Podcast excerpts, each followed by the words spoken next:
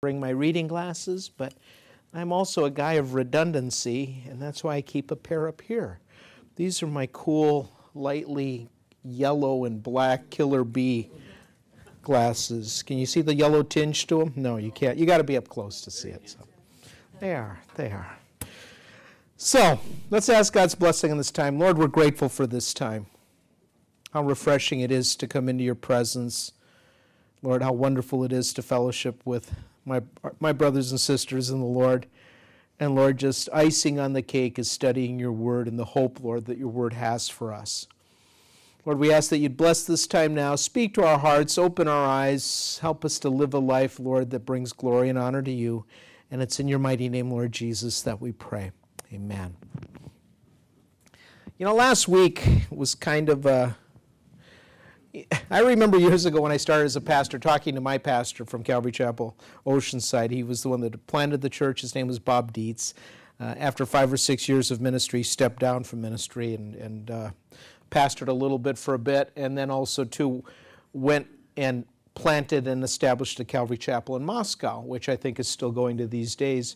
Uh, uh I mean, going to this point all these years. But once they came back to the United States, he got out of ministry and hasn't been in ministry since. But I remember in the early days of the ministry, at times, as I would study God's Word, prepare and teach, one of the things, a piece of advice he gave me uh, that I've always thought about is, you know, there's portions in God's Word that can be very, I want to say, I want to say pointed. They can be convicting. They can be strong.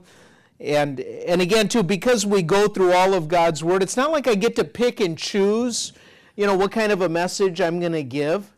But there are times that when we go through God's Word, it, it, it, should convict our hearts. And I feel like last week was part of that as well. And yet, the second part of this chapter, 1 Thessalonians chapter 4, picking up in verse 13, we're only going to look at six verses.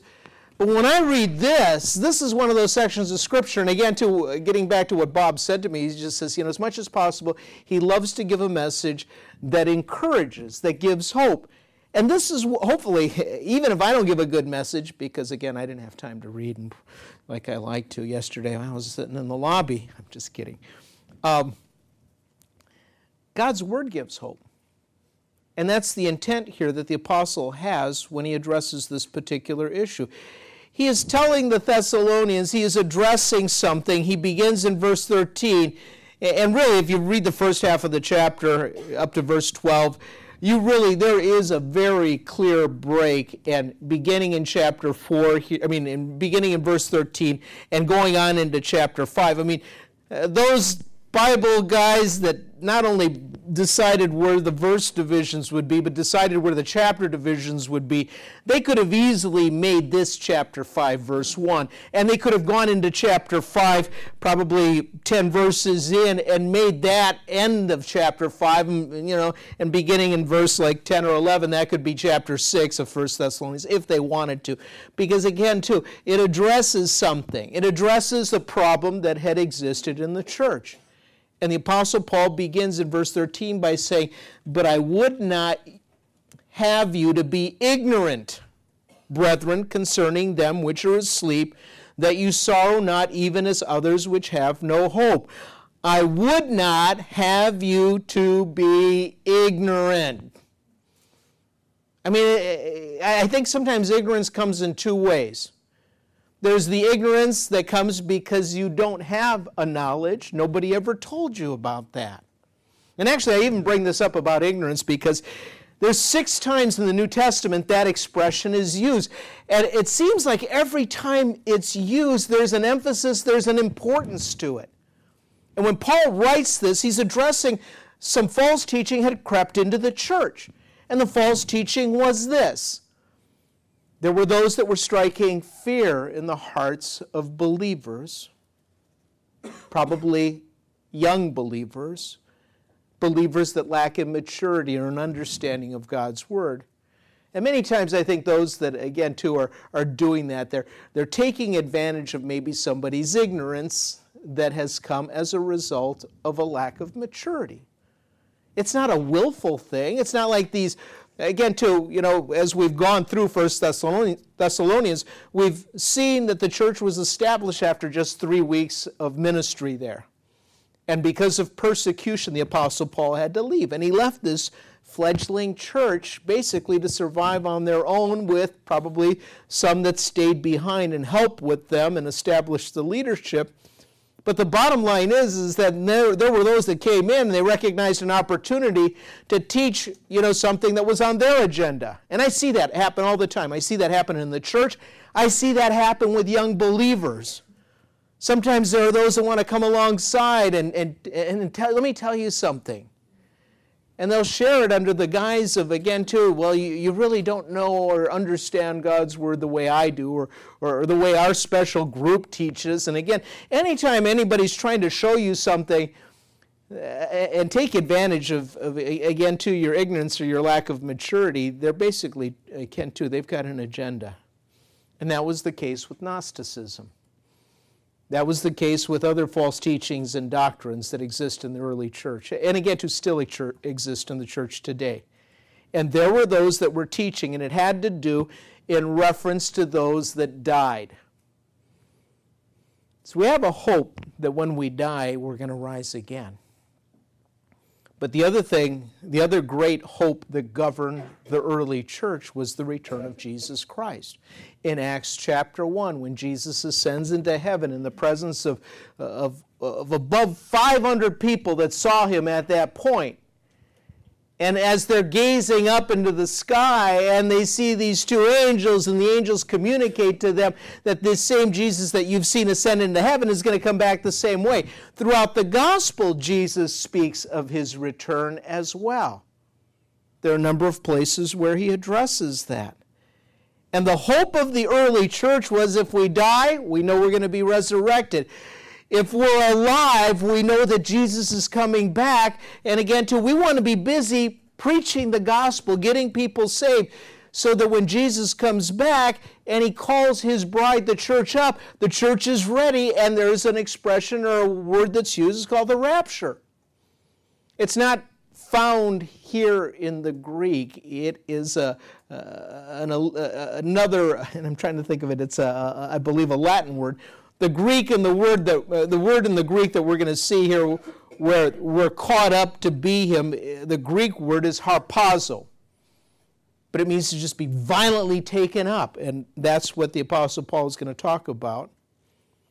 And and the thing is, the teaching that had come into the church was, well, okay, yeah, we're waiting for the return of Jesus. We're waiting for the rapture.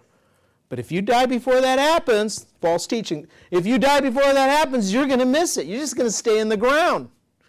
And that's not true. And so Paul says, I would not have you to be ignorant. There's an ignorance that comes because, again, you haven't been taught that. You didn't know that. But then there's an ignorance that comes that's willful. I don't want to know. You know, sometimes people don't want to read God's Word or they don't want to know they want they don't want to be accountable for God's word. I have encountered that as well. As much as uh, again to uh, that I as a pastor or even as a believer in Jesus Christ try to encourage other believers to read God's word. I know sometimes uh, again to for a pastor my perspective is a little bit different because because uh, I, I don't want to feel like I'm nagging you you know, as a shepherd or as a pastor, read God's word, read God's word, read God's word. And then the beginning of the year comes around, and it's just like, you know, all these programs that come out. Read God's word in one year and go through the daily walk or whatever type of Bible program. Or, and again, too, I'll quote and I'll tell you how many chapters are in the Bible. So let's just see how, over the years, how many times you've heard me say this. How many chapters are there in the Bible? Ch- chapters of the Bible. Because I'll break it down and I'll break it down, tell you how many chapters you need to read a day in order to get through the Bible in a year. I say it all the time. At least I thought it is. Does anybody remember? Four chapters? Four chapters a day, but how many chapters? Now you're going to do your math, but you're, you're close. Really? See, th- this tells me that I have to say this even more. 1189. Everybody say it with me. 1189. Next time I say, how many chapters in the Bible? You say 1189. If you read three chapters a day and on the fourth day read the fourth chapter and just do that in four day cycles, in a year you'll get through 1,189 chapters. And I know, you know, I'm just always trying to push it. Read God's word so you know what God's word says. But there are those that, again, too, their ignorance comes not as a result of not being taught, but their ignorance comes as a result of being willful. They don't want to know. And I've heard Christians say that to me. Because the Bible says, because Jesus says, to whom much is given, much more will be required. And then they apply some type of human reasoning or logic that, well, if Jesus says, to whom much is given, much more will be required, there's a, a greater requirement that will be placed upon me for knowing what God's Word says. So if I don't know it, then God can't hold me accountable, so I'm not going to read it. I've had Christians say that to me. I've had them say, actually say, I'm not going to read the Bible because I don't want to be accountable. Really? You want to go through this spiritual walk with God ignorant? And Paul says, I, I don't want you to be ignorant. And I think, again, too, I, I believe the Greek word there is, is ignoramus, you know, not knowing. I, I don't want you to be ignoramuses.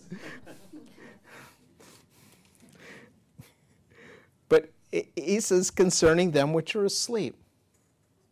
Concerning them which are asleep, that you sorrow not even as others which have no hope. He doesn't say that you shouldn't sorrow.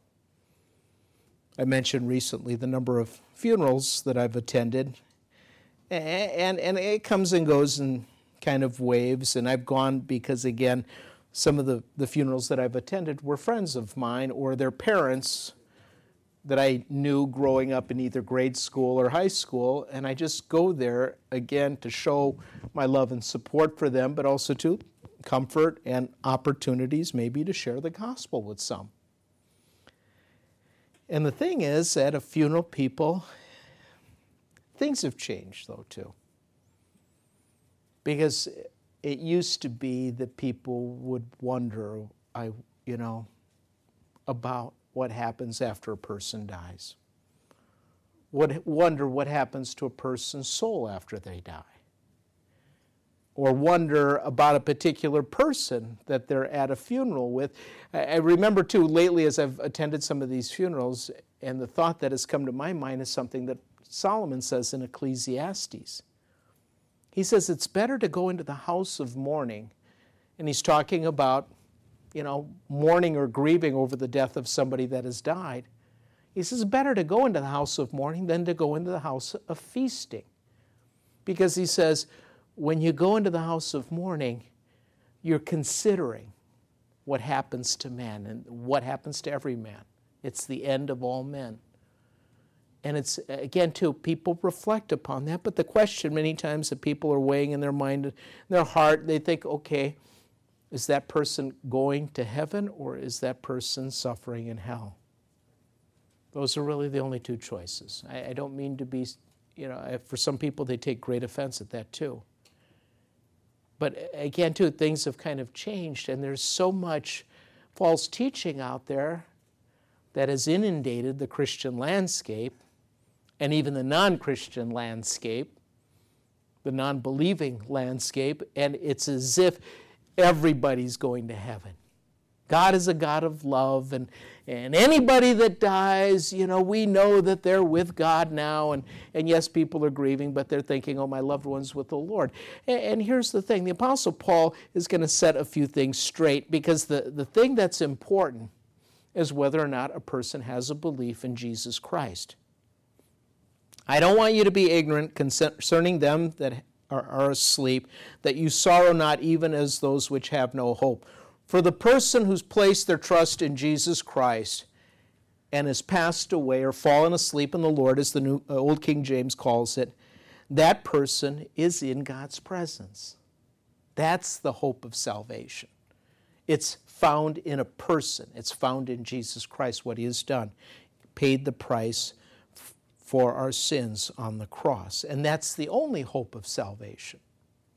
The only one. It's, a, there is no other way. And again, too, well, you know, that doesn't seem very loving. Yes, it, was a supreme act of love on God's part that He would send His Son. It was the supreme act of love that God, the Son, Jesus Christ, would willingly go to the cross for me. He didn't have to do that, He didn't have to pay the price. And even in the Garden of Gethsemane, as He agonized over it, Father, if there is any other way, take this cup from me, but if not, then let your will be done. And he's willing to submit to the will, to the plan of salvation that God the Father had planned since the foundation of the earth to redeem fallen man.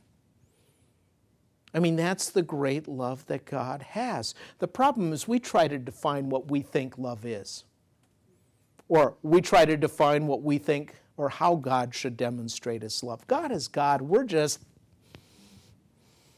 belly button lint. I mean, we're nothing.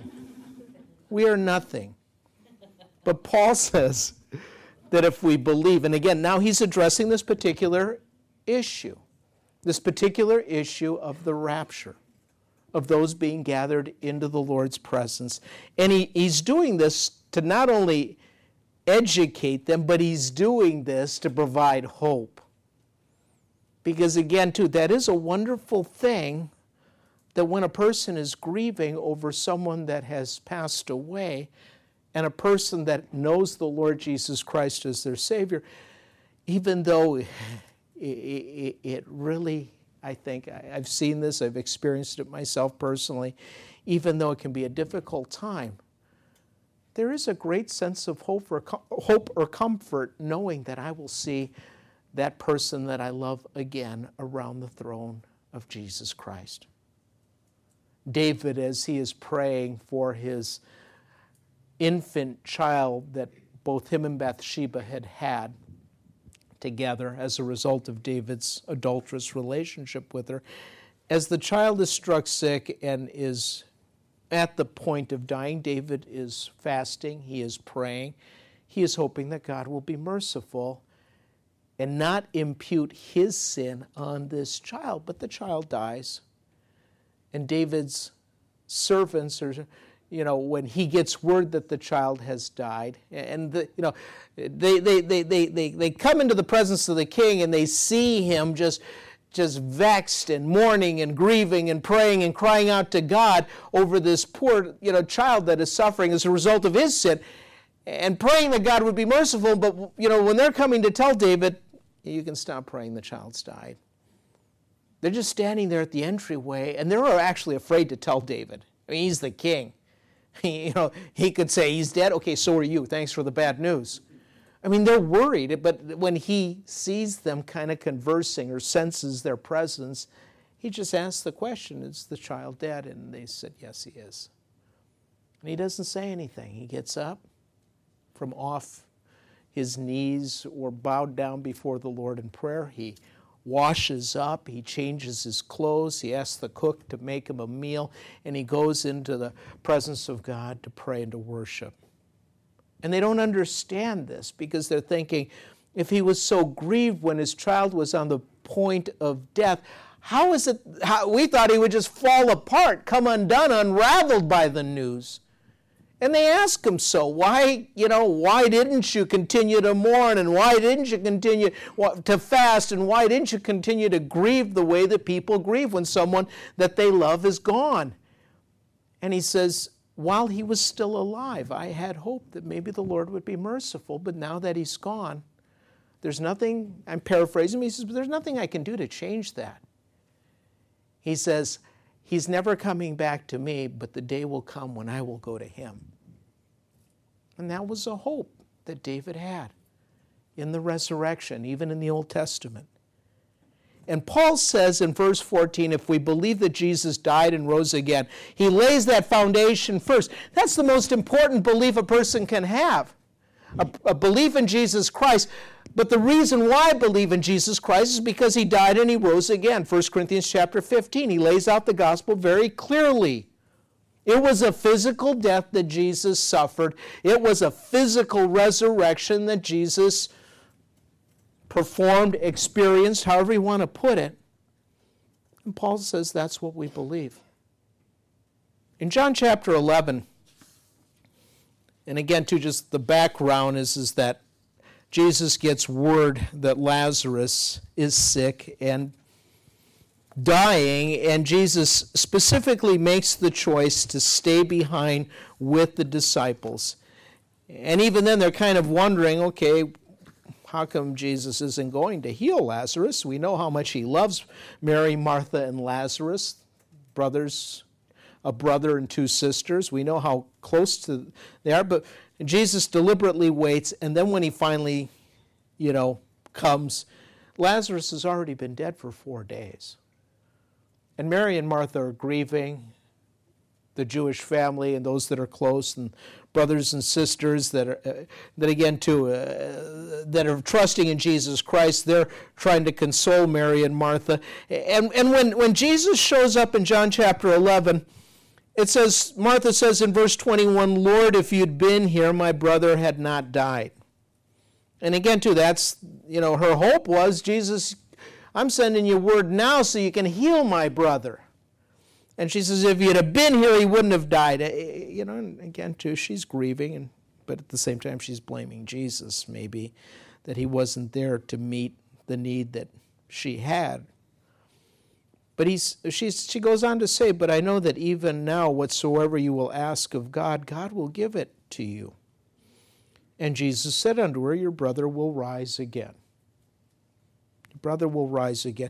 You know, I don't think, and it almost sounds in verse 22 that what Martha is saying, I even know now that whatever you ask God, God will give it to you. I don't think she's thinking about ask God that he would raise my brother Lazarus right now.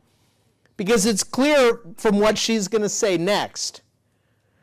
I think what she is thinking is if you ask God to comfort to take away the sting of death from us or to provide some measure of comfort that God would answer that prayer. It's just my own opinion. But Jesus says, Your brother will rise again in verse 23. And Martha said, I know he will rise again in the resurrection at the last day. See, that leads me to believe that she's still not thinking about right now. Now, you know the rest of the story. You know what Jesus does, and you know that he calls Lazarus out from the grave. But again, too, Martha is thinking about the resurrection at the last day. And Jesus said in verse 25, I am the resurrection and the life. He that believes in me, though he were dead, yet shall he live. We believe that. That's what the apostle Paul is saying here in 1 Thessalonians chapter 4 verse 14.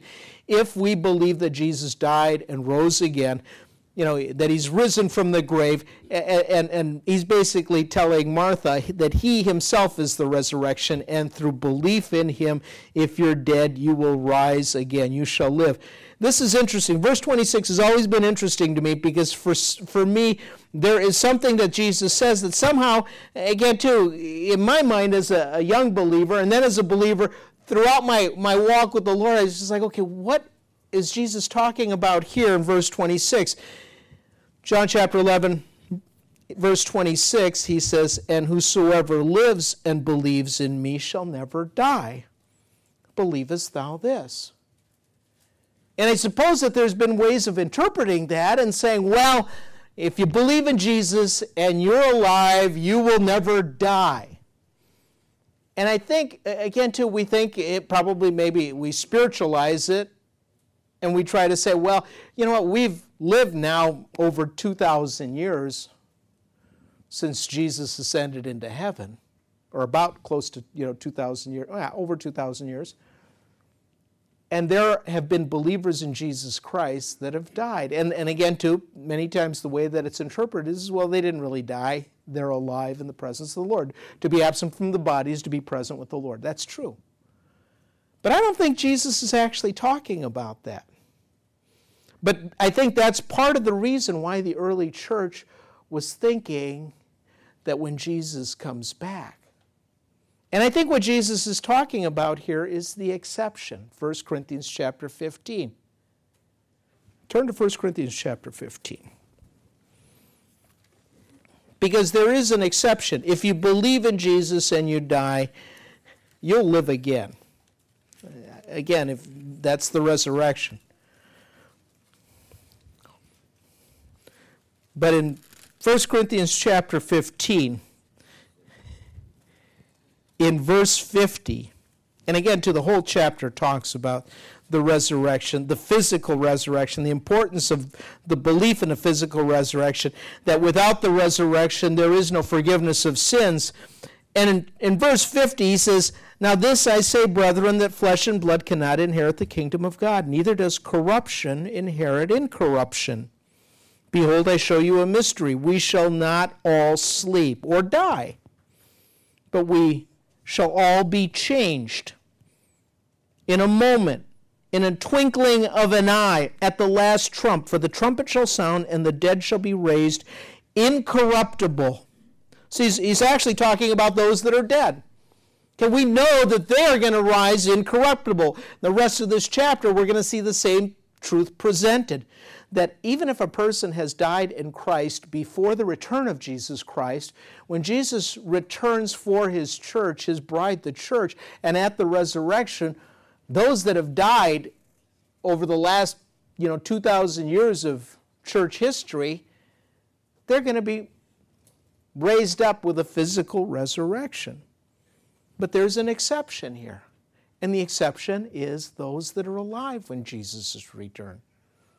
Right? I mean, not everybody's going to, you know, not everybody's going to be dead, and then Jesus raises them from the dead. We that are alive. And that's the point that Paul makes here in 1 Corinthians chapter 15.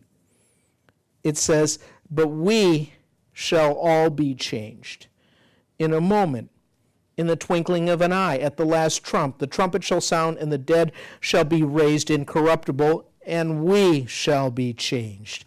For this corruptible must put on incorruption, and this mortal must put on immortality.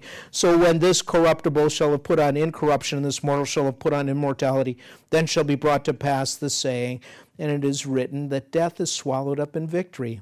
O death, where is thy sting? O grave, where is thy victory? The sting of death is sin, and the strength of sin is the law. But thanks be to God, which gives us the victory through our Lord Jesus Christ.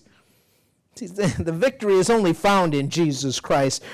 Verse 58 Therefore, my brethren, be steadfast, unmovable, always abounding in the work of the Lord, for as much as you know that your labor is not in vain in the Lord.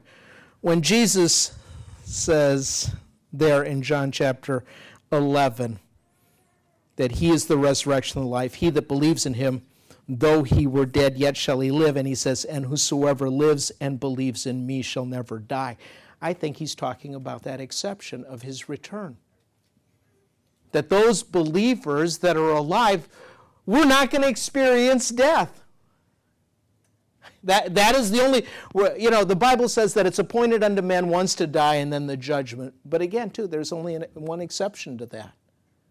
It's those that are alive when Jesus raptures or calls his church, his bride, to be to himself. And again, you know, for those that either have died or for those of us that maybe at times have faced death, I know I, I mean, I, I, I don't like bringing this up because sometimes I feel like I bring it up too much. But I had a staph infection that nearly killed me, and it really did. It nearly killed me. And you think about that and you think about where your hope and your trust is in. And again, too, even at that, facing death is thinking, I get to be with Jesus. I know my wife and my daughter are going to be grieved if I die. I know my family and friends and everybody that loves me would be grieved if I die. Yes, you would. I think you would, right? I had a dear friend, Bill Waters. He was a Calvary Chapel pastor in Plainfield, Wisconsin. It's a little town.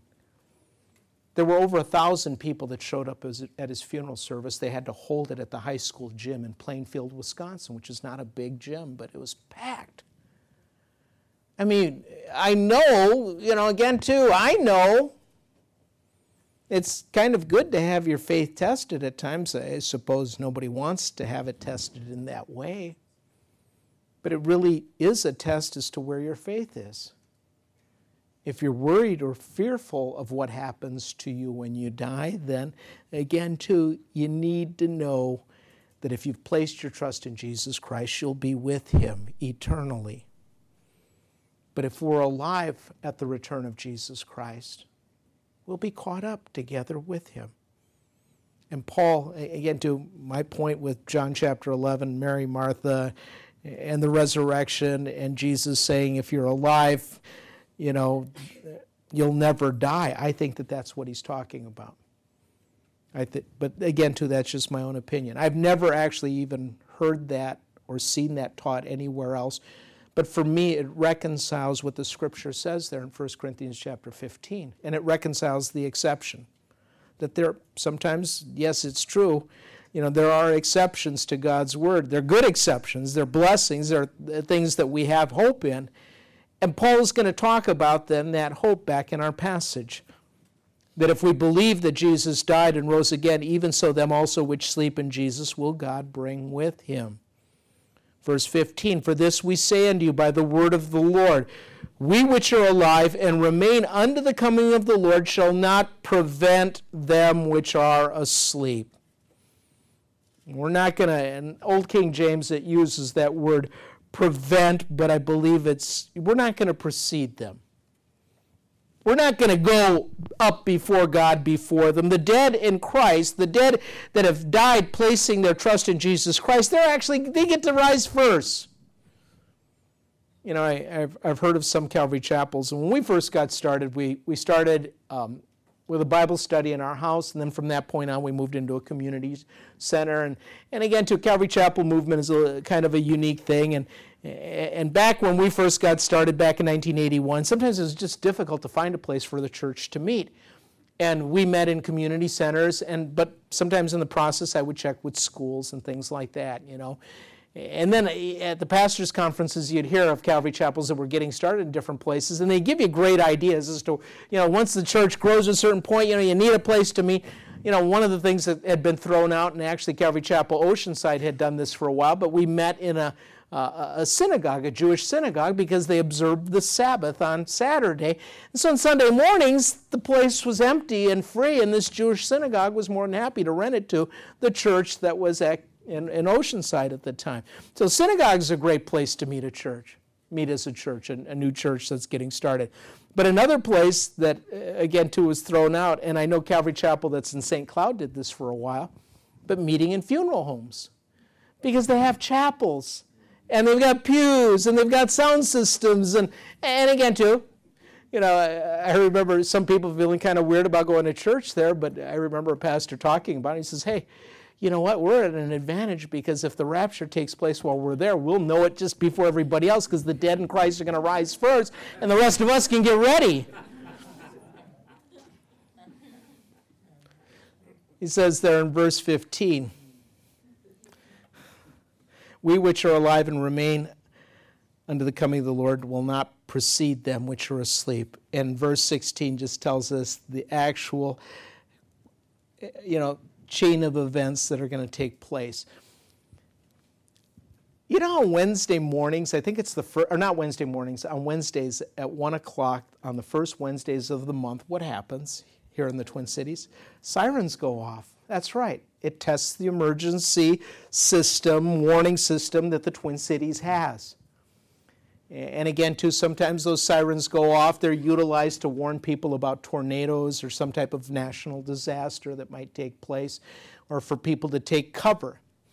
But it's funny because a lot of times on Wednesdays, I hear that siren go off, and it, it sounds like a trumpet to me or a horn.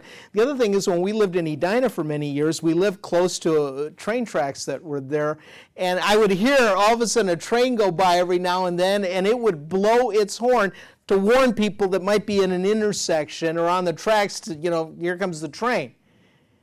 And for me as a believer, knowing that what's going to happen when Jesus raptures the church, you know, we always think about the trumpet of God, right? I always, in a sense, you know, sometimes we think, mm, can't wait to hear that trumpet sound, trumpet of God. But it's interesting because there's something else. I just noticed this this morning for the first time after all these years. There's something that I should be listening for instead of a trumpet. It's a shout. A shout. The shout's going to come first. Verse 16 For the Lord himself shall descend from heaven with a shout. And so now, from now on, if I hear anybody shout, I suppose there's a difference between a scream and a shout, but it's, hey! you know, just, is that you, Lord? But it says, the Lord himself shall descend from heaven with a shout. And then there's the voice of the archangel. I mean, there's two other warning signs that are going to take place, you know, loud things that uh, draw attention to the fact that the rapture is taking place. It's not just the trumpet, the trumpet's the last of the three things that'll take place. A shout, the voice of the archangel. It's interesting because John mentions the, the voice of the archangel, or actually a voice calling him up into heaven in Revelation chapter 4. And this is after, you know, it's interesting. I love Re- the book of Revelation when we get there. It's laid out so neatly for us to be able to study it because in, in chapter 1, verse 19 of the book of Revelation, there is an outline that is given to John as to how things are happening chronologically in the book of Revelation.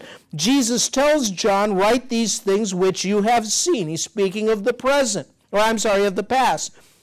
The things that you have seen, the things which are, speaking of the present, past, present, and the things which shall be hereafter, the things that are going to take place in the future. The Greek word for the future there is metatauta.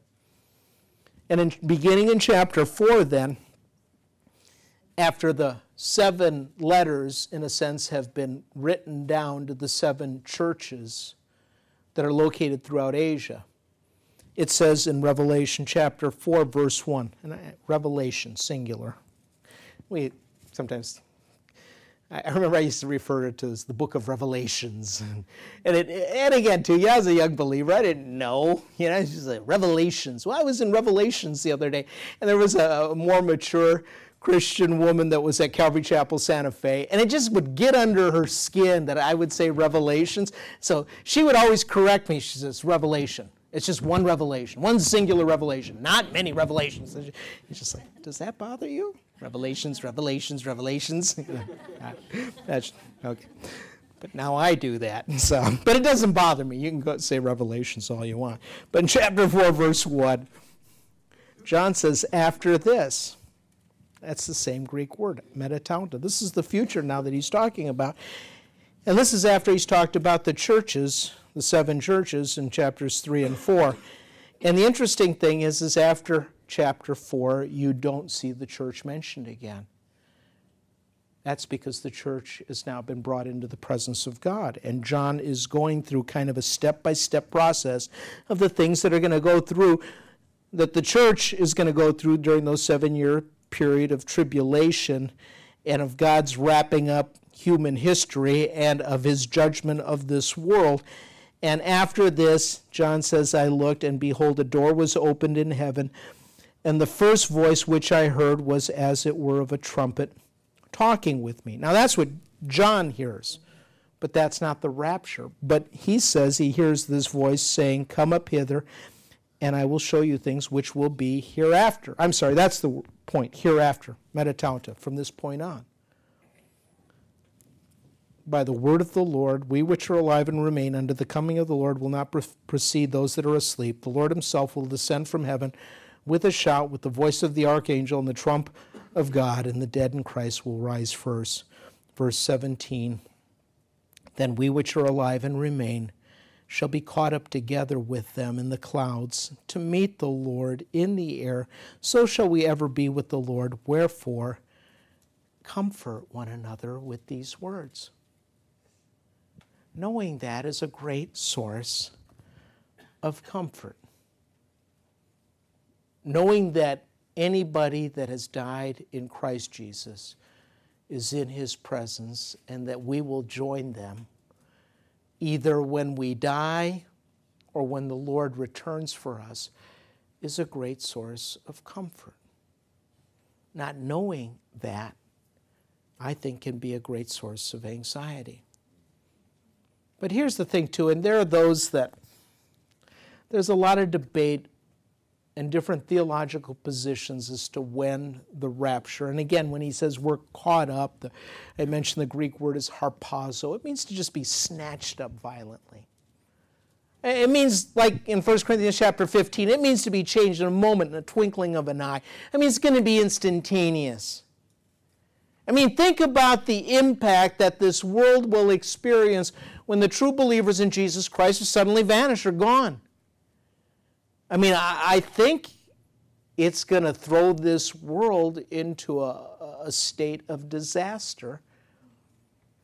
And, and again, too, not because of the number of Christians that are in this world. I think actually there's probably a small number, a fraction of genuine believers in Jesus Christ in this world. Jesus says, you know, broad is the way that leads to destruction, and many people are on it, and straight and narrow is the way that leads to eternal life, and few people even find it.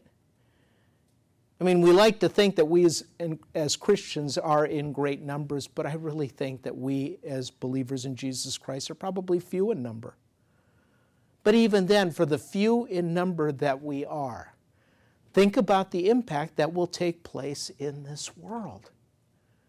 Hopefully, if we have been witnesses for Jesus Christ, it will cause those that are still alive to wonder well, what happened to that and again, too, what's the world's population right now at? Somebody told me recently 7 billion. 7 billion.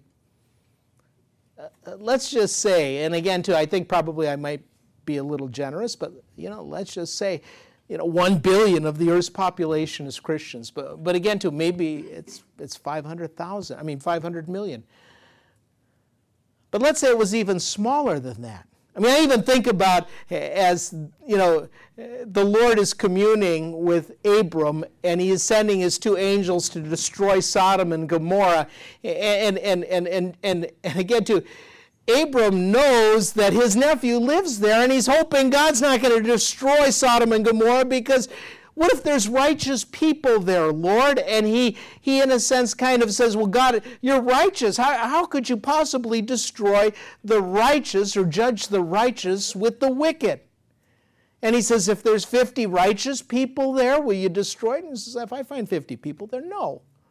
What about 40? No. What about 30? He works God all the way down to 10. And God says, If there are 10 righteous people in Sodom and Gomorrah, no, I'll spare the city. I mean, to me, that demonstrates it doesn't take a lot for the righteous judgment of God or for the influence that the righteous have in this wicked world that we're living in to avert the judgment of God. But the problem is, is when the angels get there, there aren't even 10. And even then, they're saved out of the city, out of the judgment of God, aren't they? I mean, again, to some theological positions are that, well, you know, the rapture isn't going to take place until the middle of the tribulation, three and a half years into the judgment of God. Or, or there are some that have a, a theological position the rapture doesn't take place till after the seven year tribulation of God. And the interesting thing to me is that in 2 Peter, Peter gives again to a great example of Lot, who I'm talking about right now, but of Noah as well, of examples of the judgment of God, but God's ability to spare the righteous from judgment. And I believe that's why the rapture will take place before the tribulation. That's why I hold to a pre tribulational view of the rapture there's a lot of churches and there's a, a, lot of, again, to theology that have attacked this particular position because, oh, you know, God's going to use the, the tribulation to refine his bride, the church. By the time the judgment of God has come, we're not talking about, eh, there's no more time for refinement. God, you know, the, the church has had 2,000 years to be refined. We're living in a day and age, again, too, where if you're not being refined by just what's going on in this world, three and a half years or seven years of God's wrath is not going to refine you. Eh, the, the seven year period of tribulation is the pouring out of God's wrath for a world that has rejected the love of Jesus Christ. And the way that God deals with then the righteous is he knows how to save them or spare them from the judgment that's coming. 2 Peter chapter 2 verse 1. He says that there were false prophets among the people even as there shall be false teachers among you. He's talking about in the Old Testament and he says, who will privily or privately bring in damnable heresies, even denying the Lord that bought them, and bring upon themselves swift destruction. And many shall follow their pernicious ways, the, the false prophets. And it says, by reason of whom the way of truth shall be evil spoken of. I mean, those that, that believe in the truth, they're going to be the ones that are evil spoken of or bad mouthed about. And it says, And through covetousness they shall with feigned words make merchandise of you, whose judgment, again, to covet, I better get to the point I want to make here. So much, but it says, Whose judgment now of a long time lingers not, and their damnation slumbers not. Verse 4, 2 Peter chapter 2 For if God spared not the angels that sinned, but cast them down to hell, and delivered them into the chains of darkness to be reserved unto judgment.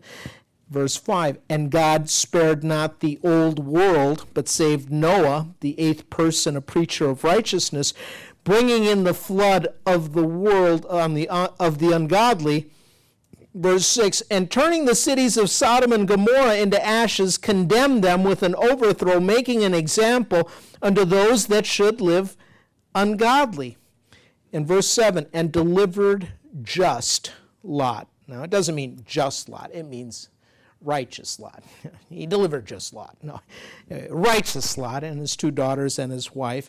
But, you know, his wife turned around in a longing way, wanting to go back to this life that she had there in Sodom and Gomorrah. She was turned into a pillar of salt. But it says that he delivered just Lot, vexed with their filthy lifestyle or the filthy lifestyle of the wicked. Here's the point then, verses 8 and 9. For that righteous man dwelling among them, seeing and hearing, vexed his righteous soul from day to day with their unlawful deeds. The Lord knows how to deliver the ungodly out of temptations and to reserve the unjust unto the day of judgment to be punished. Both Lot and Noah are examples of what God has done in the past, and again, what I believe God's word says he will do in the future. He is going to spare believers in Jesus Christ from the judgment that's coming. There's hope in that. I mean, Jesus, when he's talking about, again, two things that would mark the signs of these last days that we're living in, he says, you know, when you see these things begin to happen, Luke chapter 12, he says in verse 35, Let your loins be girt about and your lights burning, and you yourselves like unto men that wait for their Lord when he will return from the wedding, when he comes and he knocks, that you may open unto him immediately. And he's going to go on to say, you know, when you see these things begin to happen, look up because your redemption's drawing near. Even with regards to what happens in the next election. I guess my feeling is this world is not my home. I mean, as much as we as believers need to be a righteous influence in this world, the bottom line is, is this world's not my home. And I think too many times Christians, we try to make this world more comfortable, or we're so worried about what's going to happen in this world. Well, there are things that we can change, and there are things that we can't change. But the thing that's important is that we occupy until the return of Jesus Christ that we live with that hope. I'll just close with one more passage. And again, too, it's found in 1 John. And he is going to talk about the change that will take place. And he's going to talk about we don't know when this is going to happen. I mean, we know the times and the seasons. That's what Jesus said we would know. But in 1 John chapter 3, he says, Behold, what manner of love the Father has bestowed upon us that we should be called the sons of God. Therefore, the world knows us not because it knew him not. Beloved, now are we the sons of God, and it does not yet appear what we shall be. But we know that when he shall appear, when he shall appear, basically, when he comes back, when he shall appear, we shall be like him, for we shall see him as he is. Uh, we will be transformed. We will be glorified in a moment. But this is what verse 3 says And he and every man that has this hope of him, of his return, purifies himself even as he is pure. See, that's the thing. That's the bottom line. We don't know when Jesus is coming back, but there is a, uh, there is a purpose in not knowing. Because again, if I knew, I'd write a book, sell it, make lots of money, and retire on it. No. There have been people that have written books why Jesus is coming back in 1988 reasons why Jesus is coming back in 1988. And again, too, they capitalize sometimes on people's fears. You know, we as Christians don't have to be afraid of the return of Jesus Christ. But we should live a life that reflects that. Oh, people say, oh, what about the last 2,000 years? Christians have thought that Jesus was coming. First Peter chapter 3 says, in the last days there will be scoffers saying, where's the promise of his coming? I mean, I think church, uh, this is believers and even non believers. They thought, you, you Christians have been walking around carrying those signs. The last days are at hand for, for quite a few you know, decades now.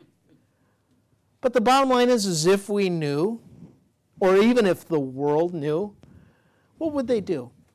Well, you know, if Jesus is coming back and May 14th, you know, whatever day you want to, whatever year you want to pick, probably a lot of people would live a pretty sinful life right up until the day before. And then, oh Lord, I'm really sorry for all my sins. Please accept me. I invite you to come into my heart. I believe you, Jesus. I believe Jesus. I really believe you, Jesus. Because I know you're coming back tomorrow. I really believe. Well, people have made those kinds of commitments.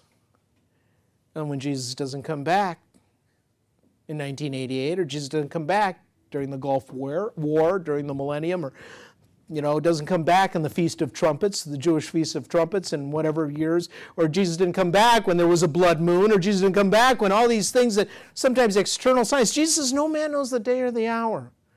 When Jesus doesn't come back, what happens to, again, to whose peoples whose faith is fixed on a particular day? It must not be true, or I don't believe in Jesus. You know what? I believe in Jesus. I believe he's coming back. I believe what 1 Thessalonians chapters 4 says about his return. And I want to live every day prepared for that return because I don't know when it's going to be. But it says, He that has his hope, this hope, First John chapter 3, it says, purifies himself. The not knowing. I don't live in a state of fear. Oh no, Jesus might come back. I better not see that movie. I better not do this. I better not do that. I better we don't have to be motivated by fear, but it should be what governs our lives. It's a hope, and it has a purifying effect on a believer. Let's pray. Lord, we thank you for this time. Thank you, Lord, for this reminder. And Lord, I pray too that whatever is going on in this world, no matter how dire it may seem, Lord, help us to look up.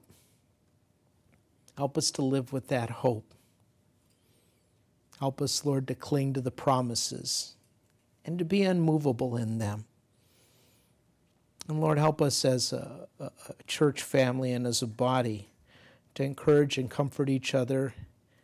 And Lord, that we wouldn't be willfully ignorant of the things that your word says. Stir up a hunger in our heart, Lord, to know what your word teaches. Lord, I ask that you'd bless your people, and it's in your mighty name, Lord Jesus, that I pray. Amen. God bless you guys. If you have any questions, need some prayer, you can talk to me, or you can talk to Eric as well.